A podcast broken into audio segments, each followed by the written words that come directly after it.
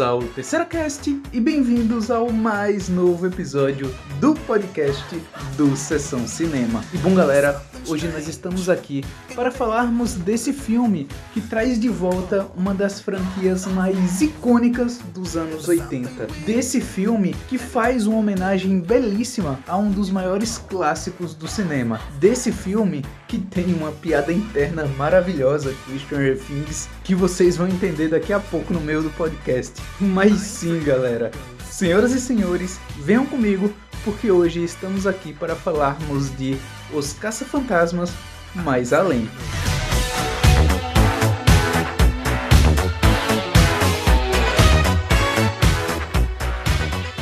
E bom galera, antes de começarmos, eu queria pedir para que vocês nos sigam em todas as redes sociais do Sessão Cinema. Tá tudo aqui na descrição do aplicativo que você está escutando esse podcast. E queria dizer para que vocês nos sigam principalmente no Instagram, que é onde a gente posta a maioria das coisas. A gente posta também todo dia lá no Pinterest, tem um engajamento bem interessante lá. Também posta bastante no Hotmart Sparkle, aí é mais recorrente, tem dia que a gente acaba não postando, porque tem muita rede social para criar conteúdo. Mas enfim, um lugar que a gente posta fielmente é no TikTok. Todo dia tem cena nova de um filme, de uma série, seja para você dublar, seja para você conhecer séries e filmes novos, seja uma cena ou um momento que marcou o cinema ou que você gosta bastante, enfim. Lá no TikTok tem conteúdo todo dia. A gente também publica no YouTube várias coisas, inclusive esse podcast. Porém, se você está escutando no YouTube, eu recomendo que você procure outra plataforma de podcast, que você nos procure, seja no Spotify, no Google Podcast, no Deezer, enfim, qualquer plataforma de podcast, porque aqui no YouTube a gente tem que recortar algumas coisas por conta de direitos autorais e não é tão interessante. Então, nessas plataformas de podcast, você encontra o conteúdo completinho, bonitinho, sem recorte nenhum, ok? A gente também publica livros lá no Wattpad. A gente terminou Elementos de Oni, que é o primeiro livro do nosso universo compartilhado, e está publicando o segundo livro, Siara. Hoje, inclusive, saiu o capítulo 6 de Siara, então vai lá na descrição do aplicativo que você está escutando, que vai ter o link para você assistir, que vai ter o link para você ler o nosso livro, certo? E bom galera, agora começando a falar oficialmente sobre o novo filme dos Caça-Fantasmas, e dessa vez um filme decente, não é? Porque a gente teve um reboot lá em 2016, que foi um desastre total, um reboot com mulheres assumindo o papel de Caça-Fantasmas, e realmente não foi um filme tão interessante. Então por isso eu quero que vocês esqueçam esse filme, porque a gente vai fazer a ponte direto com 1989, que é quando acontece o segundo filme, e é onde teoricamente termina a cronologia, que agora é recuperada, que agora é resgatada, e a gente parte desse ponto para falar dessa nova jornada maravilhosa. Mas vamos logo nos aprofundar em alguns tópicos, porque hoje a gente tem muita coisa interessante para falar. Já indo direto pro roteiro, o que esse filme faz de te deixar confortável assistindo, de fazer uma história tranquila, de fazer uma história leve, é surpreendente. Porque o filme ele é tão liso, ele é tão fluido, ele é tão bem amarradinho, ele é tão bem construído, que você não sente nem o tempo passar. É de fato um filme que precisa apresentar muita coisa novamente, que precisa reconstruir algumas coisas, que principalmente para essa nova geração é algo completamente novo, é algo completamente sem base. A galera que assistiu o filme na década de 80 tem um certo conhecimento do que se trata os elementos em cena, do que se trata a situação, do que se trata a ameaça, principalmente o vilão, mas quem tá assistindo agora não sabe exatamente o que é isso, nem todo mundo assistiu os Caça-Fantasmas 1 e os Caça-Fantasmas 2. Então o filme tem aquela parte de apresentação, tem um primeiro ato um pouco mais lento, justamente focado em você conhecer os personagens, lento, porém que funciona, lento, de um jeito interessante, de um jeito que te agrada vendo em tela.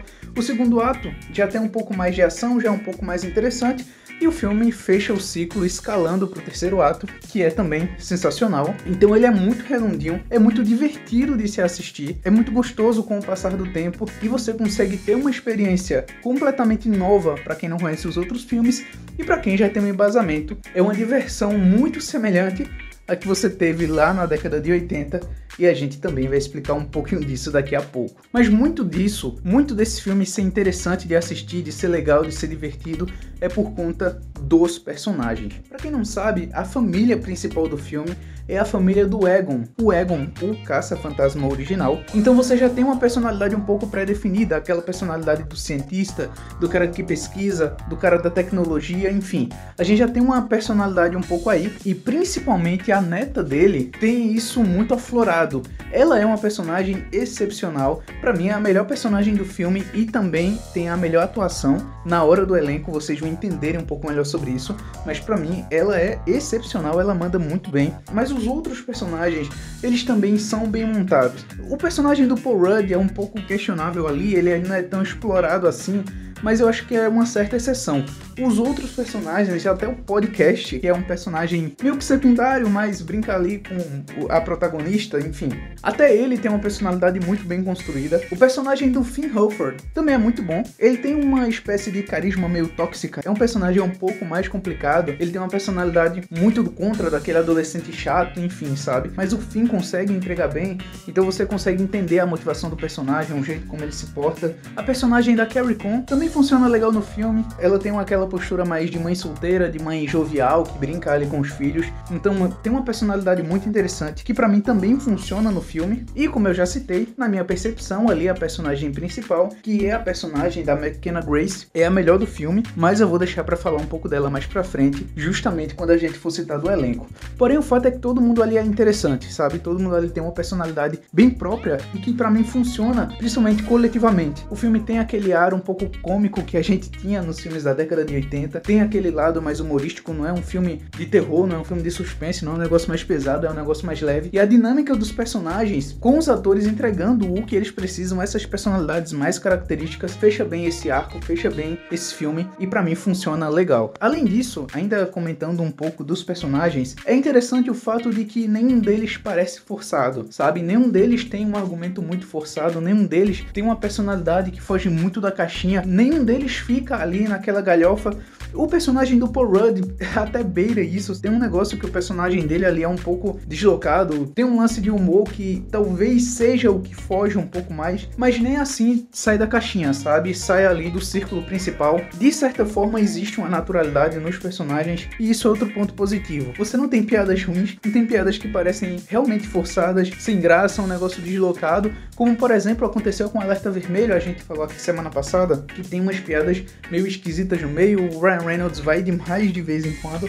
Aqui não, como eu disse, talvez o Paul Rudd vá um pouco, mas não é demais, não é um negócio que te tira do filme, por exemplo. Aproveitando esse gancho, a gente pode falar justamente das piadas do filme. Eu já dei um breve spoiler, já disse que as piadas são bem localizadas e, além disso, são piadas que conversam com o roteiro. Não são piadas tiradas do ar, não são piadas para fazer graça somente naquele momento, são piadas que normalmente fluem, que vão com a história e que funciona. Eu não tive problema literalmente com nenhum momento cômico do filme. No plot ali do meio do filme tem um negócio justamente com a Phoebe, que é a principal criança, é aquela personagem principal que eu venho citando, e tem um negócio envolvendo piadas que é uma coisa interna dela mesmo, que vai sendo construído, não é uma coisa forçada. O time de humor dela, de piadas, é um pouco diferente da galera. Isso é falado lá no comecinho do filme, no primeiro ato, tem exemplos usados, e quando acontece o plot, isso volta à tona. Então pra mim foi um negócio muito natural, não foi um negócio fora de contexto, não foi um negócio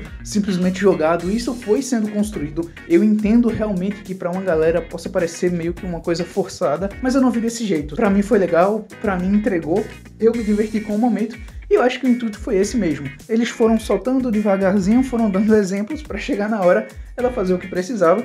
Então esse time de humor dela é usado tanto para construir a personagem quanto para resolver o plot lá na frente. Novamente eu acho que a personagem entregou. Talvez eu seja um pouco suspeito para falar porque eu gostei muito da personalidade da Phoebe, mas eu realmente não vi problemas com piadas no filme em nenhum momento. Nem nesse, que talvez eu ache que seja um que a galera pudesse criticar. Outra coisa que foi muito bem pontual e que eu não vi problema foram os easter eggs. A gente sabe que tem muito filme que solta easter egg solto por aí. Inclusive, o trailer mostra alguns easter eggs que tinham o risco de ficarem soltos, parecerem meio jogados, mas graças a Deus não foi assim. Os easter eggs funcionam, tem vários durante o filme.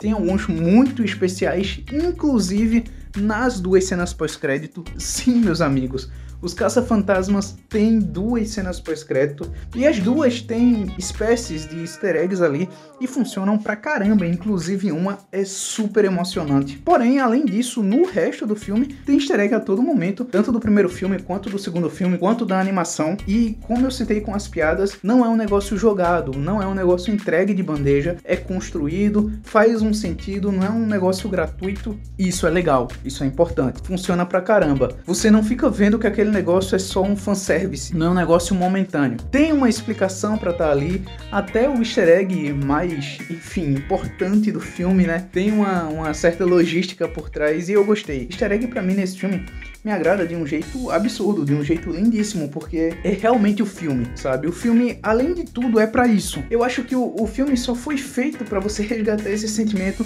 pra você trazer. São easter eggs necessários, porque realmente você tá recuperando uma franquia de, sei lá, 20, 30 anos atrás, 40, enfim.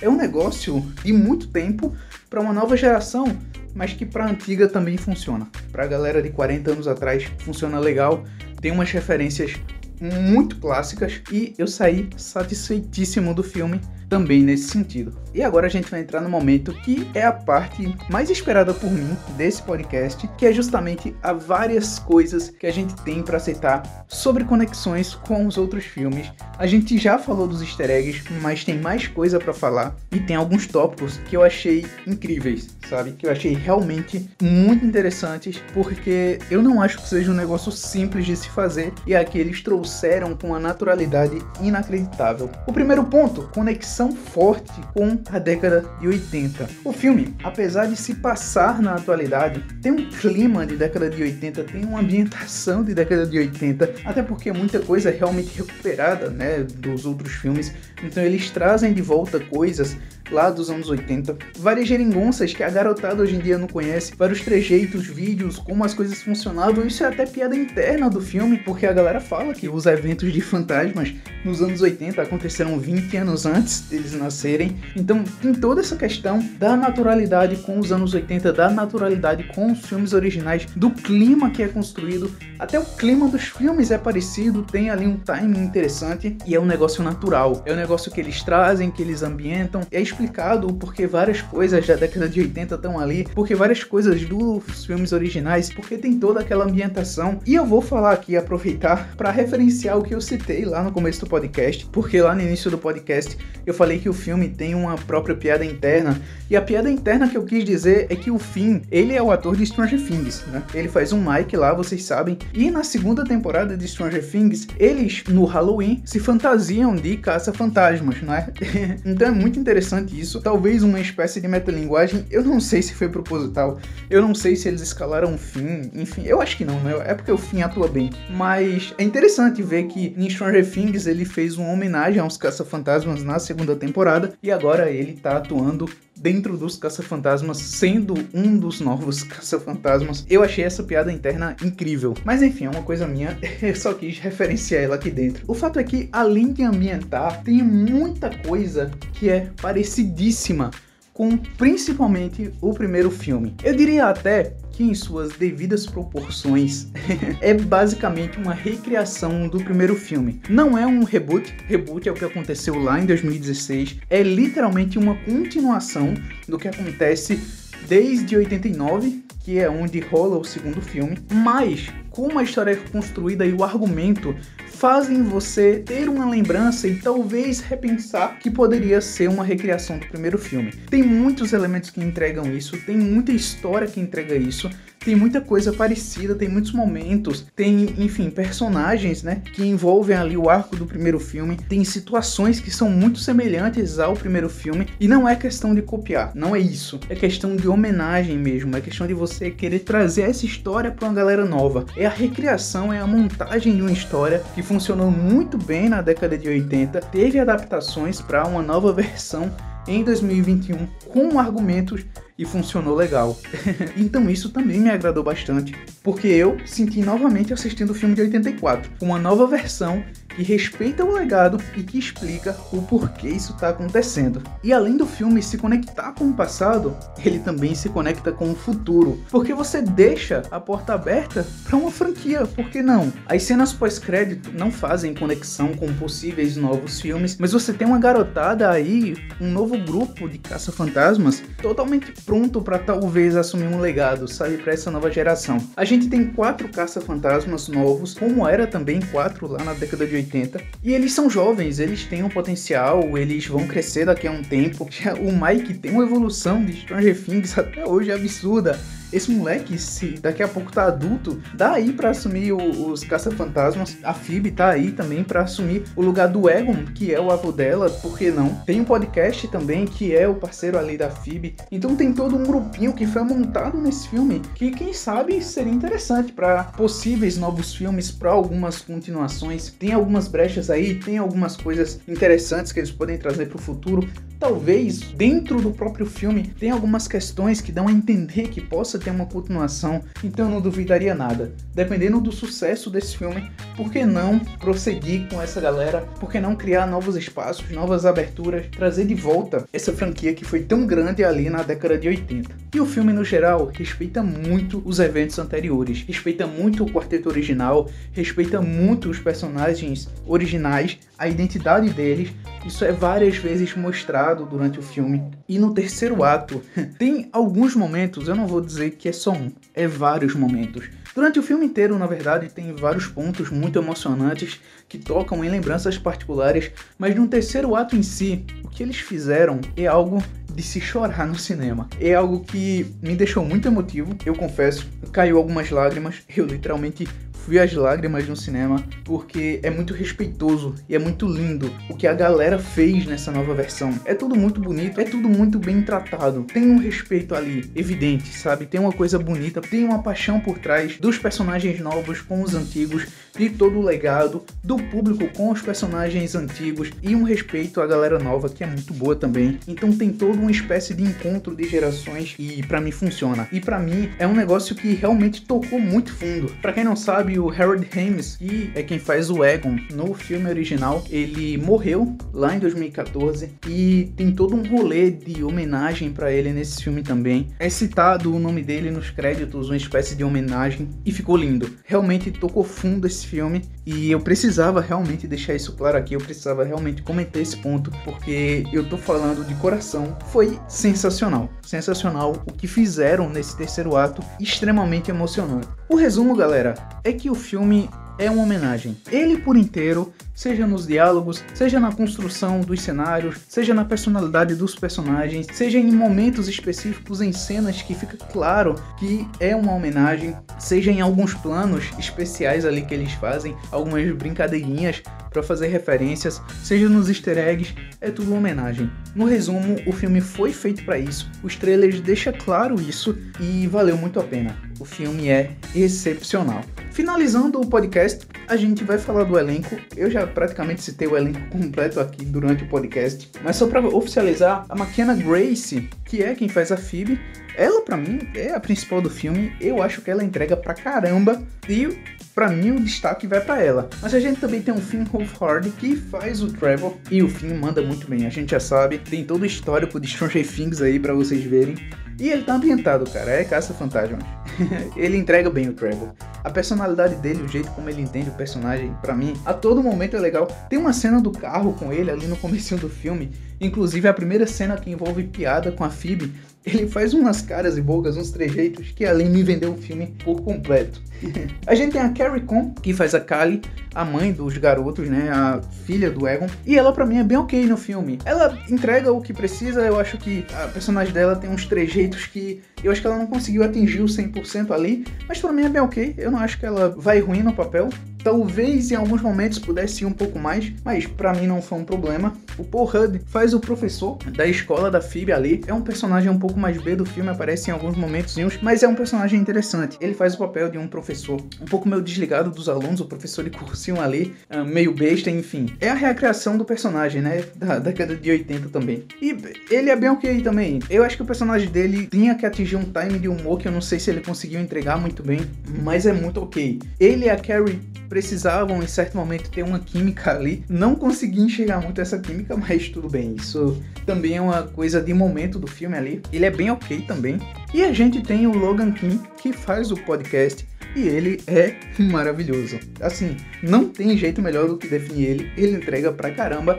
Pra mim também é um dos melhores personagens do filme, ele ali com a Phoebe fazem as melhores cenas, sem dúvida. E bom galera, é isso, nós vamos ficando por aqui.